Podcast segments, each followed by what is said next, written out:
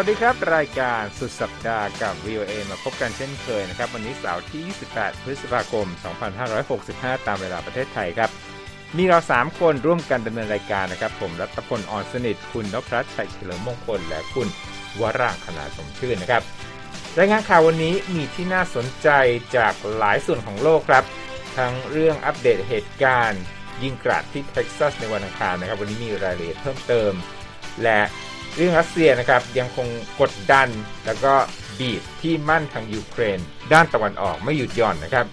และที่สหรัฐนะครับประธานาธิบดีโจไบเดนแถลงปราศัยต่อนักเรียนทหารเรือนะครับที่จบ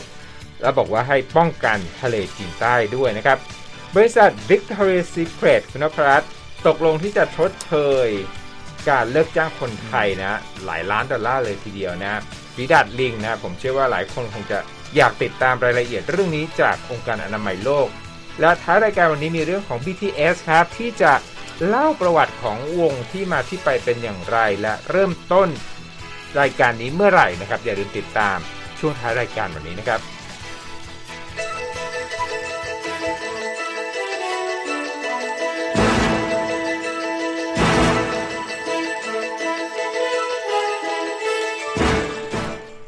ครับ ข่าวแรกนะครับ เป็นเรื่องที่ต่อเนื่องกันมาทั้งต้นสัปดาห์นะฮะครับตั้งแต่วันอังคารที่เกิดเหตุการณ์ก็คือเหตุยิงกราดนะฮะที่รัฐเท็กซัสที่โรงเรียนประถมคุณนพรัตน์ครับ ข้อมูลเริ่มมีมากขึ้นนะถึงเหตุการณ์ที่เกิดขึ้นวันนั้นอืมล่าสุดนะฮะเจ้าหน้าที่ตำรวจก็ได้พูดถึงเรื่องการตัดสินใจ เป็นยังไงบ้างครับเรื่องนี้ครับก็ต่อยอดจากที่เรารายงานเมื่อวานนะครับว่า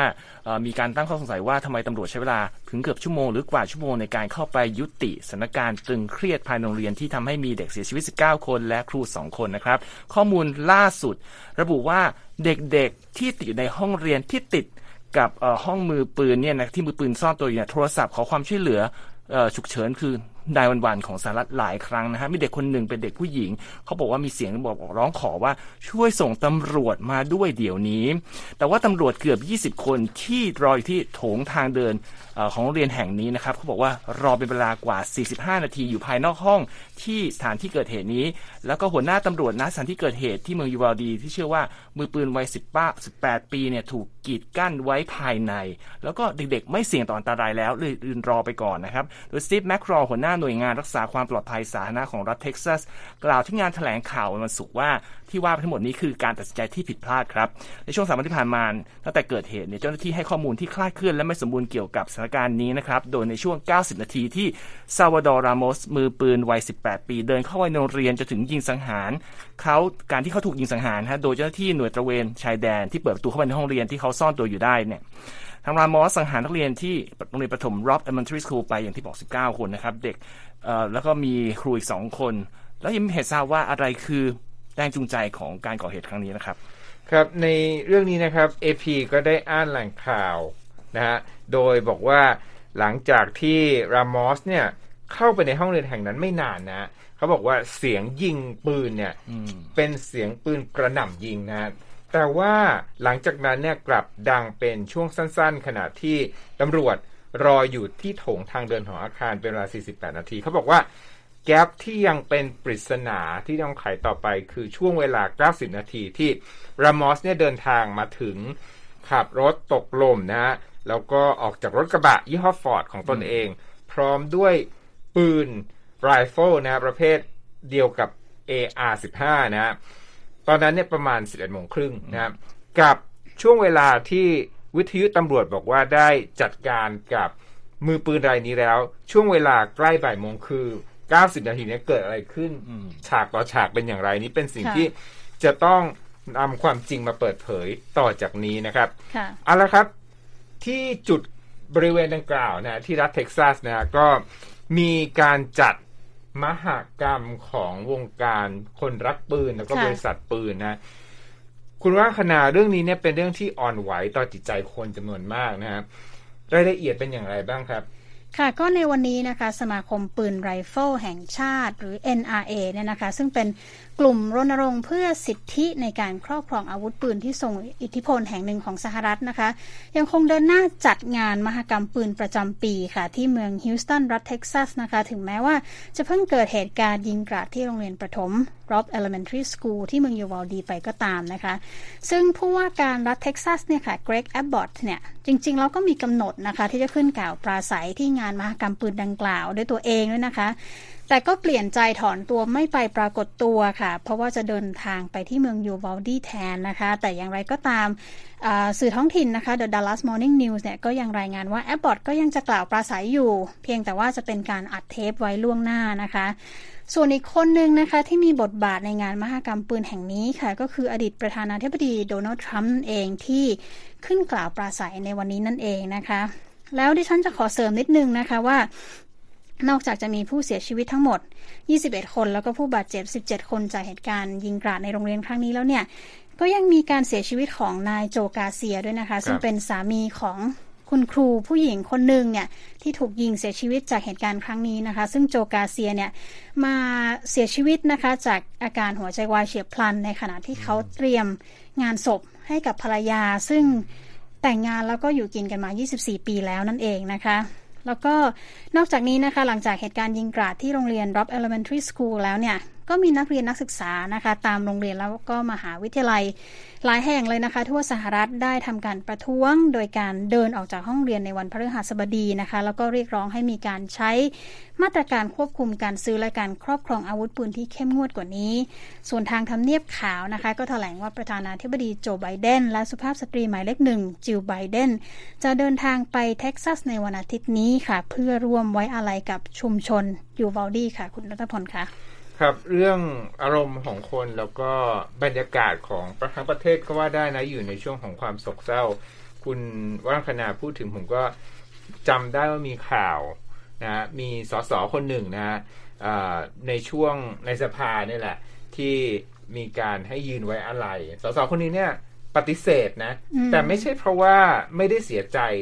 แต่บอกว่ามันทำการเสียใจแสดงความเสียใจน้อยเกินไปนะกับเหตุการณ์นี้นะครับ เอาละครับ อยากจะพาคุณผู้ฟังไปที่เรื่องราวของรัสเซียกันต่อนะครับ เห็นว่ามีการกดดันแล้วก็บีบยูเครนทางตอนออกอย่างไม่หยุดหย่อน ซึ่งตอนนี้เนี่ยเป็นสงครามเฟสใหม่นะ แล้วก็ระดมสภาพกำลังต่างๆเนี่ยไปในทางต่อสู้อย่างจำกัดพื้นที่ ซึ่งก็คือทางตะวันออกใช่ไหมครับ คุณรัคนา ค่ะ ก็ตอนนี้นะคะกองกำลังแบ่งแยกดินแดนในยูเครนเนี่ยที่ได้รับการหนุนหลังจากรัสเซียนะคะ ก็ได้อ้างว่าพวกเขา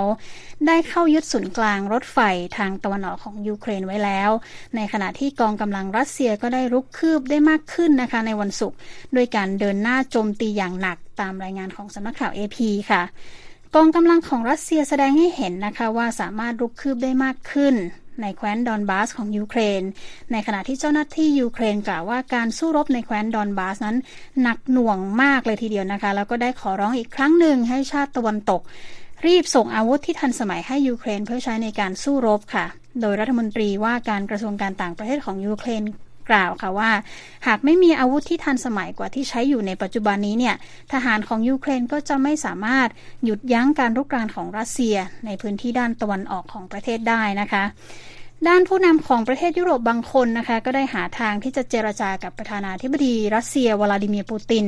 เพื่อให้มีการยุติสงครามที่ดำเนินมาแล้วเป็นเวลา 93 วัน แล้วก็ยังก่อให้เกิดผลกระทบต่อเศรษฐกิจของโลกด้วยนะคะ ในขณะที่ลิสทรัสรัฐมนตรีว่าการกระทรวงต่างประเทศของอังกฤษก็ได้พยายามกระตุ้นให้ประเทศตะวันตก ยังคงให้การสนับสนุนยูเครนต่อไป โดยเธอกล่าวนะคะว่าไม่ควรมีการ เจรจาหยุดยิง หรือว่ายอมทำตามข้อเรียกร้องของปูตินนะคะชาติยุโรปเนี่ยต้องให้แน่ใจว่ายูเครนจะชนะ แล้วก็รัสเซียจะไม่แสดงความก้าวร้าวในลักษณะนี้อีกต่อไปนะคะ อย่างไรก็ตามค่ะรัสเซียกำลังได้เปรียบนะคะในพื้นที่ทางตะวันออกของยูเครน การสู้รบในวันศุกร์นะคะ ได้เน้นไปที่ 2 เมืองนะคะ คือเมืองซีเวียโรดอนเนส และเมืองลิจิซัน ซึ่งเป็น 2 เมืองสุดท้ายนะคะ ที่ยังอยู่ภายใต้การควบคุมของยูเครนในเขตปกครองลูฮันส์ซึ่งก็เป็นหนึ่งใน 2 เขตปกครองที่อยู่ในแคว้นดอนบาสนั่นเองนะคะ ผู้ว่าของเมืองซิเวโรดอนเนสนะคะกล่าวกับสำนักข่าว AP ว่ามีการสู้รบยิงปืนใหญ่อย่างไม่หยุดหย่อนทั้งวันทั้งคืนเลยนะคะ แล้วก็เมืองก็กำลังถูกทำลายอย่างเป็นระบบด้วย ส่วนประชาชนนะคะ ก็มีเสียชีวิตไปแล้วอย่างน้อย 1,500 คนนะคะ ยังมีผู้คนที่หลงเหลืออยู่ประมาณ 12,000 ถึงประมาณ 13,000 คน ซึ่งก็ลดลงจากก่อนสงครามที่มีประชากรอาศัยอยู่ประมาณ 1 0 0 0 0แคนค่ะ คุณรัตพลคะกลับมาฟังนักวิเคราะห์กันบ้างนะครับ นักวิเคราะห์ ด้านกองทัพนะคนนี้เป็นชาวยูเครนด้วยชื่อโอเลสดานอฟนะครับบอกนะครับว่ากองกำลังรัสเซียเนี่ยได้ชิงความได้เปรียบจากความล่าช้าในการส่งอาวุธ จากชาติตะวันตกให้ยูเครนในรอบนี้นะครับ โดยบอกว่าได้บุกเข้าทางตะวันออกของประเทศ และนำกองพันเข้ามาอีกเป็นจำนวนมากนะครับแล้วก็ตามนะครับการที่รัสเซียทุ่มใช้กองกำลังจำนวนมากในการบุกยูเครนนั้น อาจจะเป็นสิ่งที่ทำให้รัสเซียนั้น ใช้ยุทโธปกรณ์ ไปอย่างรวดเร็วนะฮะซึ่งนักวิเคราะห์คนนี้เนี่ยบอกว่ารัสเซียมีการนำรถถัง T62 มีอายุเกิน 50 ปี ซึ่งก็แสดงเห็นว่ารัสเซียเนี่ยไม่ได้มีอาวุธที่ทันสมัยเหลืออยู่มากนักนะครับ ทางด้านประธานาธิบดีเซเลนสกี้ของยูเครนนะฮะได้ใช้ถ้อยคำรุนแรงต่อว่าสหยุโรปสหภาพยุโรปนะหลังจากที่ประเทศของ EU เนี่ยไม่ตกลงที่จะใช้มาตรการลงโทษทางเศรษฐกิจรอบที่ 6 ต่อรัสเซียนะครับ โดยเซนสกี้ได้กล่าวว่าความล่าช้า ความอ่อนแอ การโต้เถียงและข้อเสนอในแต่ละวัน เพื่อที่จะเอาใจผู้บุกรุกอย่างรัสเซียนั้น มีแต่จะทำให้ชาวยูเครนถูกฆ่าตายมากขึ้นเรื่อยๆนะค่ะเป็นถ้อยคำที่รุนแรงเลยทีเดียวนะครับเอาละครับ พูดถึงเรื่องรัสเซียนะ ก็มาอยู่ในสปีชของประธานาธิบดีไบเดนด้วยนะที่ประธานาธิบดีไบเดนเนี่ยได้กล่าวต่อ นักเรียนในเรือจบใหม่ฮะไม่ไกลจากกรุงวอชิงตันนะอยู่เมืองแอนนาโพลิสรัฐแมริแลนด์นั่นเองนะประธานาธิบดีไบเดนบอกว่า ความพยายามของประธานาธิบดีปูตินของรัสเซียเนี่ยเป็นการแบ่งแยกยุโรปด้วยการรุกรานยูเครน แล้วก็กลับมีผลเสียต่อรัสเซียเองนะ โดยถ้อยความส่วนหนึ่งในการพูดอ่าให้กับนักศึกษาจบใหม่ 1,200 คนจากโรงเรียนในเรือเนี่ยบอกว่าจริงๆเนี่ย รัสเซียเนี่ยต้องการที่จะทำให้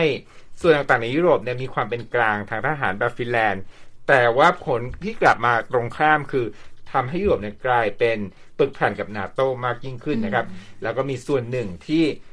ไบเดนพูดบอกว่าอยากจะให้นักศึกษาจบใหม่เนี่ยคำนึงถึงประเด็นร้อนๆนะในอินโดแปซิฟิกนะฮะแล้วก็ต้องการให้ภูมิภาคนี้เนี่ยมีความเสรีแล้วก็เปิดกว้างด้วยนะครับครับเอาละครับ คุณผู้ฟังกำลังอยู่ในรายการข่าวสดสายตรงจาก VOA ภาคภาษาไทยนะครับ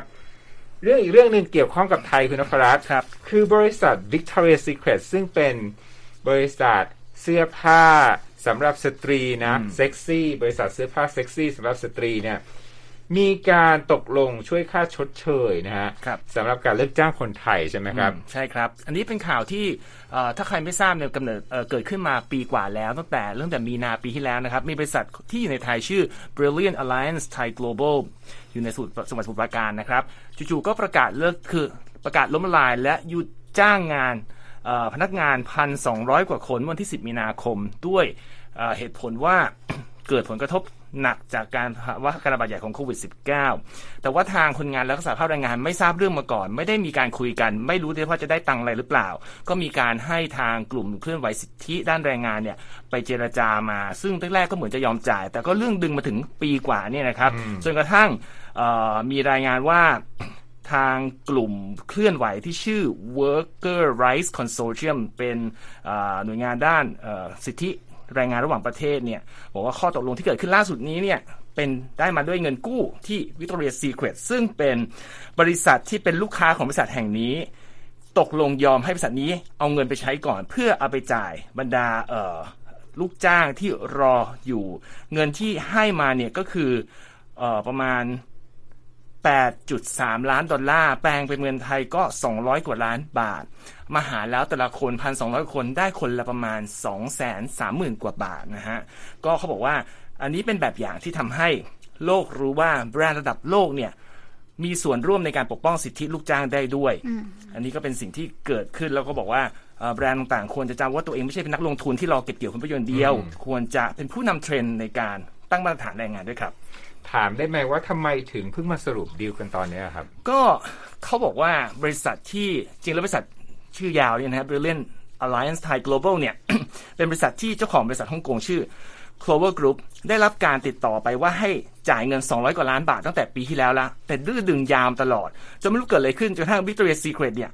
ออกแถลงการแล้วทางรอยเตอร์ได้รับแถลงการระบุว่าตอนนี้บริษัทดังกล่าวเนี่ยไม่อยู่ในฐานะที่จะตัดสินใจอะไรได้แล้ว ตนเลยต้องขอเข้ามาช่วยออกเงิน ให้ไปจัดการเรื่องนี้ล่วงหน้าไปก่อน แต่ไม่ยอมเปิดเผยเงินนะครับ แต่เงินแต่ตัวเลขเนี้ยรอยเตอร์เนี่ยไปเอาข้อมูลมาจากกระทรวงแรงงานไทย ว่าเงินจะได้เงินก้อนนี้ แต่ขณะเดียวกันทางบริษัทฮ่องกงชื่อ Clover Group บอกว่า จริงๆเนี่ยถ้าพนักงานยอมรอสักสิปี จะได้เงินชดเชยเต็ม โดยไม่บอกว่าเต็มนี่คือกี่บาทกันแน่นะครับ ส่วนทางผู้บริหารของบริษัท Cover Group เนี่ยก็บอกกับผู้สื่อข่าววันศุกร์ว่า เงินที่มาจ่ายเนี่ยจะเป็นเงินจากเงินทุนส่วนตัวของเจ้าของซึ่งคงหมายถึงเจ้าของโรงงานผลิตต่างๆ ตัวเขาเองแล้วก็มีผู้บริหารคนนึงชื่อแองจี้ แต่ไม่พูดถึงเงินของ Victoria's Secret เลย ก็ยังก็ยังงงอยู่ว่าจะลงจะเอาเงินใครกันแน่แต่ก็เป็นข่าวดีของคนงานที่รอมาปีกว่านะครับ ที่ได้เงินชดเชยสักทีครับเอาละครับ นั่นก็เป็นเรื่องราวที่เกี่ยวข้องกับไทยนะครับ จะปิดท้ายช่วงคุยกันนะก่อนเข้าช่วงที่จะถกประเด็นต่างๆ กัน คือเรื่องเกี่ยวข้องกับจอห์นนี่เดฟแล้วก็เฮิร์ตใช่ไหมใช่เป็นยังไงบ้างสองคนนี้ลองคุยกันว่า ตกลงในคดีใกล้เข้ามา ถึงบทสรุปมากน้อยแค่ไหน แล้วก็เกิดขึ้นไม่ไกลจากกรุงวอชิงตันด้วยได้ข่าวนะก็มหากาบวันนี้ยาวมา 6 สัปดาห์นะฮะ จนถึงวันศุกร์เนี้ยเป็นวันที่ทนายความของทั้งสองทีมโจทย์และจำเลย กล่าวถแถลงปิดแล้ว ต่อหน้าคณะลูกขุนเขาบอกว่าคำที่ออกมาจากในรายงานข่าวคือจริงแล้วการการการดำเนินคดีเนี่ยมันคือเป็นการดำเนินที่เปิดนะฮะเพราะว่ามีถ่ายทอดออกมาทางสื่อต่างๆรวมทั้งให้ไปนั่งฟังได้เขาบอกว่า ทนายทุกคนบอกว่าสิ่งที่ลูกค้าเออลูกความต้องการคือ ต้องการใช้ชีวิตตัวเองแบบปกติได้แล้ว เลิกเลิกสู้กันได้แล้ว ทนายของฝั่งเอ่อเดฟซึ่งจำนี้ตกเป็นข่าวว่า เธอสวยเธอเก่งมากเนี่ย บอกว่าเอ่อเฮิร์ตผู้เป็นอดีตภรรยาเนี่ยทำลายชีวิตของเดฟด้วยการกล่าวความเท็จว่าเธอผู้เป็นผู้รอดชีวิตจากพฤติกรรมการใช้ความรุนแรงในครอบครัวด้วยฝีมือของเดฟในขณะที่กันทนายความของเฮิร์ตก็โต้กลับว่าเดฟทำลายชีวิตของเฮิร์ตด้วยการใส่ร้ายป้ายสีเธอ ซึ่งกรณีนี้เนี่ยก็ต้องดูกันต่อไปว่า ลูกขุนเนี่ยจะฟังใครยังไงนะ เพราะว่าเขาบอกว่าการไต่สวนคดีนี้ตอนนี้มันการเหมือนการฉายหนังยาวฮะทุกคนได้ดูแฟนๆอยากเห็นก็ศาลก็เกิดขึ้นการตัดสินคดีนี้อยู่ที่เมืองเขาที่แฟร์แฟกซ์ซึ่งอยู่ใกล้ๆเราเนี่ยนะครับ อยากเข้าดูก็ดูได้ ไม่ก็ดอนโซเชียลมีเดียหรือไม่ก็ข่าวทุกคืนเขาก็มีการ cover ตลอดเวลา ก็ต้องดูว่ามันจะเป็นยังไงนะครับ ค่ะ แล้วก็พูดถึงเรื่องเงินเงินทองทองกันบ้างนะคะ จริง ๆ แล้วเนี่ยจอห์นนี่เดฟก็ฟ้องร้องเรียกค่าเสียหายจากแอมเบอร์เฮิร์ตเนี่ยเป็นเงิน 50 ล้านดอลลาร์ แต่แอมเบอร์เฮิร์ตก็โต้กลับนะคะ แล้วก็ฟ้องร้องจอห์นนี่เดฟเป็นเงินค่าเสียหาย 100 ล้านดอลลาร์เช่นกันนะคะ โดยก็หลังจากที่ทนายความของอดีตสามีเนี่ยกล่าวหาว่าเธอว่า เรื่องของเธอเกี่ยวกับจอห์นนี่เดฟเนี่ยเป็นเรื่องหลอกลวงนะคะ แล้วก็อย่างที่คุณนพรัตน์ว่าเนี่ยก็คือตอนนี้ลูกขุนนะคะ ที่มีสมาชิกทั้งหมด 7 คน ก็หารือกันในวันนี้นะคะ ตอนประมาณบ่ายสามโมงของเวลาที่เวอร์จิเนียนะคะ แต่ว่าหลังจากคุยกันไปสองชั่วโมงแล้วก็ยังไม่ได้ข้อสรุปก็เลยประกาศว่าเดี๋ยวจะกลับมาหารือกันต่อในวันอังคารหน้าค่ะจริงๆเพราะวันจันทร์มันเป็นจุดราชการแถวนี้เขาก็เลยหยุด พักการหาเรือนะครับต้องรอดูถ้ามีข้อมูลใด ๆ มาเราคงนำเสนอว่ามหากรรมนี้จะจบอย่างไรใครจะแพ้ชนะครับคงมีนะ เพราะว่าผมเห็นข่าวนี้นะอยู่ในกระแสของสื่อไทยพอสมควรเลยทีเดียวมีการสรุป เพราะว่าคือเป็นดาราที่หลายคนโตมาด้วยใช่ไหมจอนี่เดฟอืมก็แต่ก็เป็นเรื่องของสามีภรรยาตีกันนะเนาะครับ แล้วก็มีดราม่าของความเป็นครอบครัวด้วยนะครับเอาละครับ ยังอยู่ในรายการสุดสัปดาห์กับ VOA นะครับ พักสักครู่เดียวครับ เรายังมีข่าวสารที่น่าสนใจอื่นๆรออยู่ครับ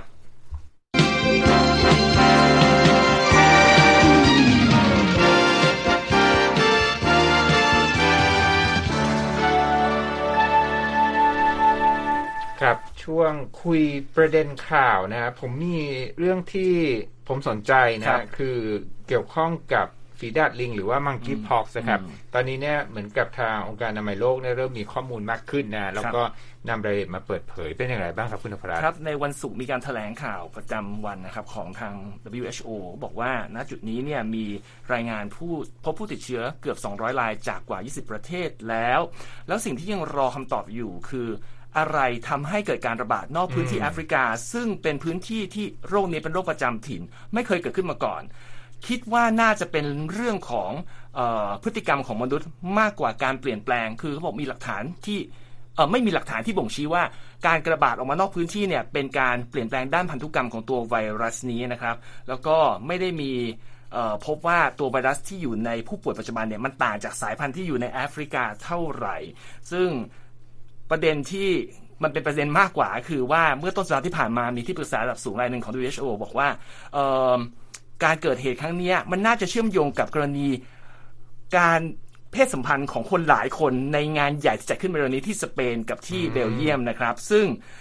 ความเป็นดังกล่าวเนี่ยเขาบอกว่าบ่งชี้ถึงพัฒนาการที่มีนัยสำคัญ จากรูปแบบปกติของโรคฝีดาดลิง ที่พบในแอฟริกากลางและแอฟริกาตะวันตก ซึ่งปกติคนแถวนั้นน่ะจะรับเชื้อมาจากสัตว์โดยตรง สัตว์ที่ว่าก็จะเป็นสัตว์จำพวกหนู หรือไม่ก็จำพวกลิงเลยตรงๆนะตามชื่อมังกี้พอกฝีดาดลิงนะครับแต่ไม่เคยการพบการระบาดข้ามพรมแดนมาก่อน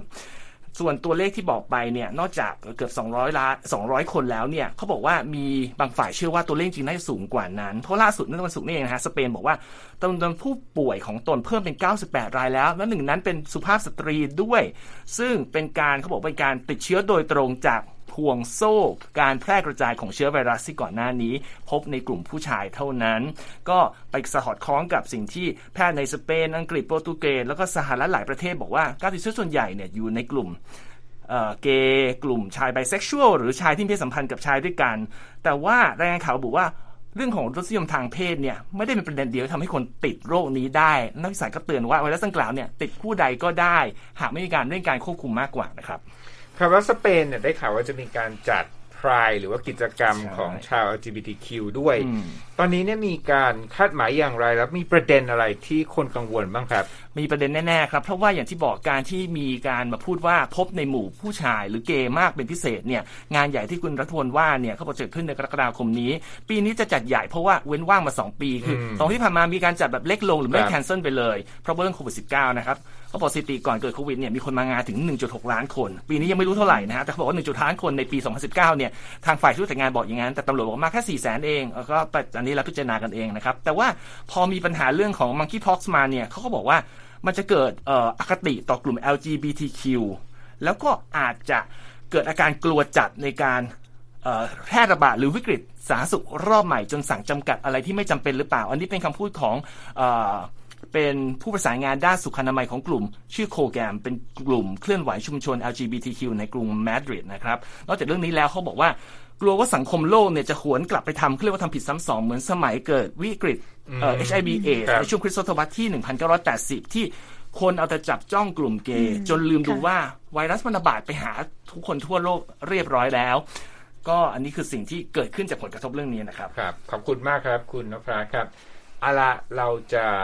จบรายการวันนี้ด้วยจากวงการบันเทิงเหมือนกันนะกลับมาวงการบันเทิงอีกแล้วนะฮะอันแรกก็คือเกี่ยวข้องกับ BTS ก็เป็นวงเกาหลีจะบอกว่าวงอันดับหนึ่งบอยแบนด์อันดับหนึ่งของโลกก็คงจะไม่มีใครเถียงนะผมว่าเขาว่ากันอย่างนี้นะครับเขาบอกว่าจะออกซีรีส์ทาง Apple Music ก็คงเป็น Product ของการเสียงเล่าว่าที่มาที่ไปเนี่ยของวงนี้เป็นไปอย่างไรนะ เนื่องในโอกาสครบรอบ 9 ปีนะ จะเริ่มฟังได้ตามเวลาไทยนะวันอาทิตย์เวลา 8 นาฬิกานะฮะ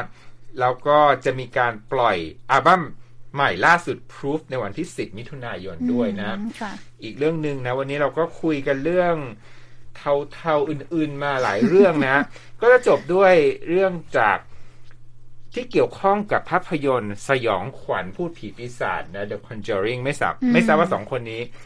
ได้ยินได้ยินกิติศัพท์ค่ะ แต่ว่าไม่กล้าดู ไม่ดูฮะเพราะเราไม่พนนิยมดูแล้วฝันร้าย คือมันคือมันเป็นหนังที่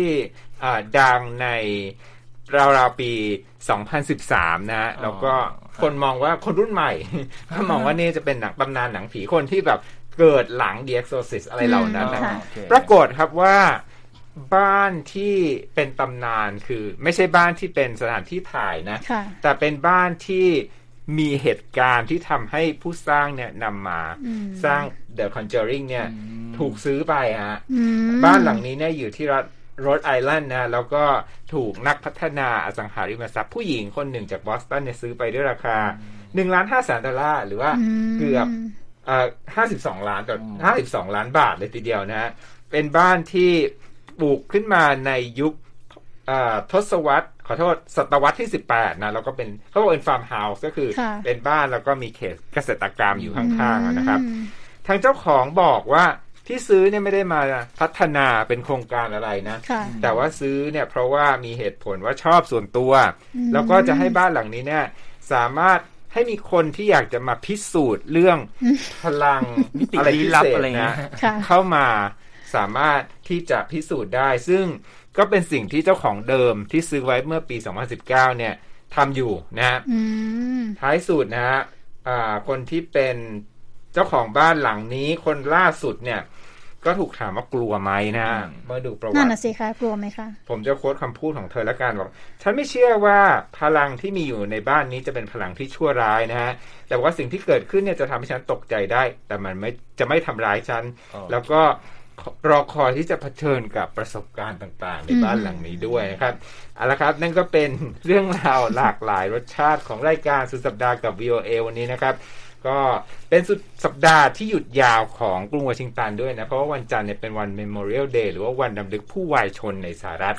เราก็ขอส่งผู้ที่ตาม VOA ไทยนะครับ สู่ช่วงสุดสัปดาห์อย่างมีความสุข เราสามคนต้องลาไปก่อน สวัสดีครับ สวัสดีค่ะ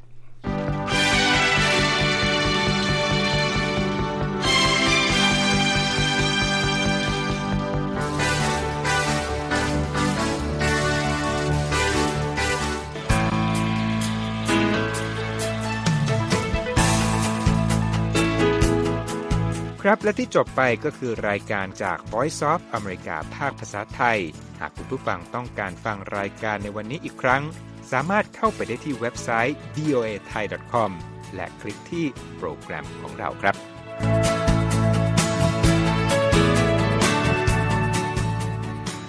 และถ้ามีเวลาว่างเสาร์อาทิตย์ อย่าลืมแวะมาฟังสุดสัปดาห์กับ VOA เช้าวันเสาร์ซึ่งเราจะมีคุยกันบันเทิงสำหรับหนังใหม่ประจำสัปดาห์ กับภาษาอังกฤษสำนวนอเมริกันทุกเช้าวันอาทิตย์ตามเวลาในประเทศไทย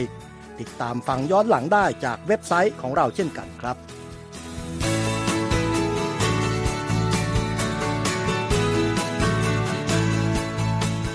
และสำหรับคุณผู้ฟังที่ชอบเรียนรู้ภาษาอังกฤษ ตอนนี้เรามีคอลัมน์พิเศษ Let's Learn English ซึ่งเปิดโอกาสการเรียนรู้และฝึกทักษะภาษาอังกฤษ ในรูปแบบที่ถูกออกแบบโดยผู้เชี่ยวชาญตามมาตรฐานการศึกษาของอเมริกา เพื่อให้เนื้อหาเหมาะสมสำหรับผู้เริ่มเรียนภาษาอังกฤษ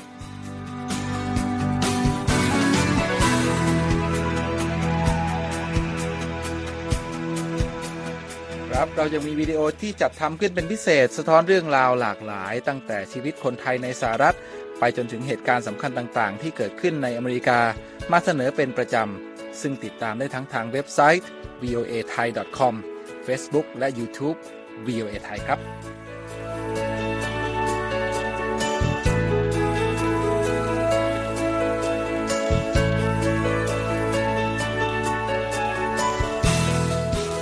ไม่ใช่แค่นั้นนะคะ เรายังมี Facebook Live ให้ชมการออกอากาศสดจากกรุงวอชิงตัน และยังมี Instagram สะท้อนมุมมองสังคมและวัฒนธรรมอเมริกัน บอกเล่าเรื่องราวที่น่าสนใจผ่านภาพถ่ายจากทั่วทุกมุมโลก ให้แฟนรายการได้ follow กันด้วยค่ะ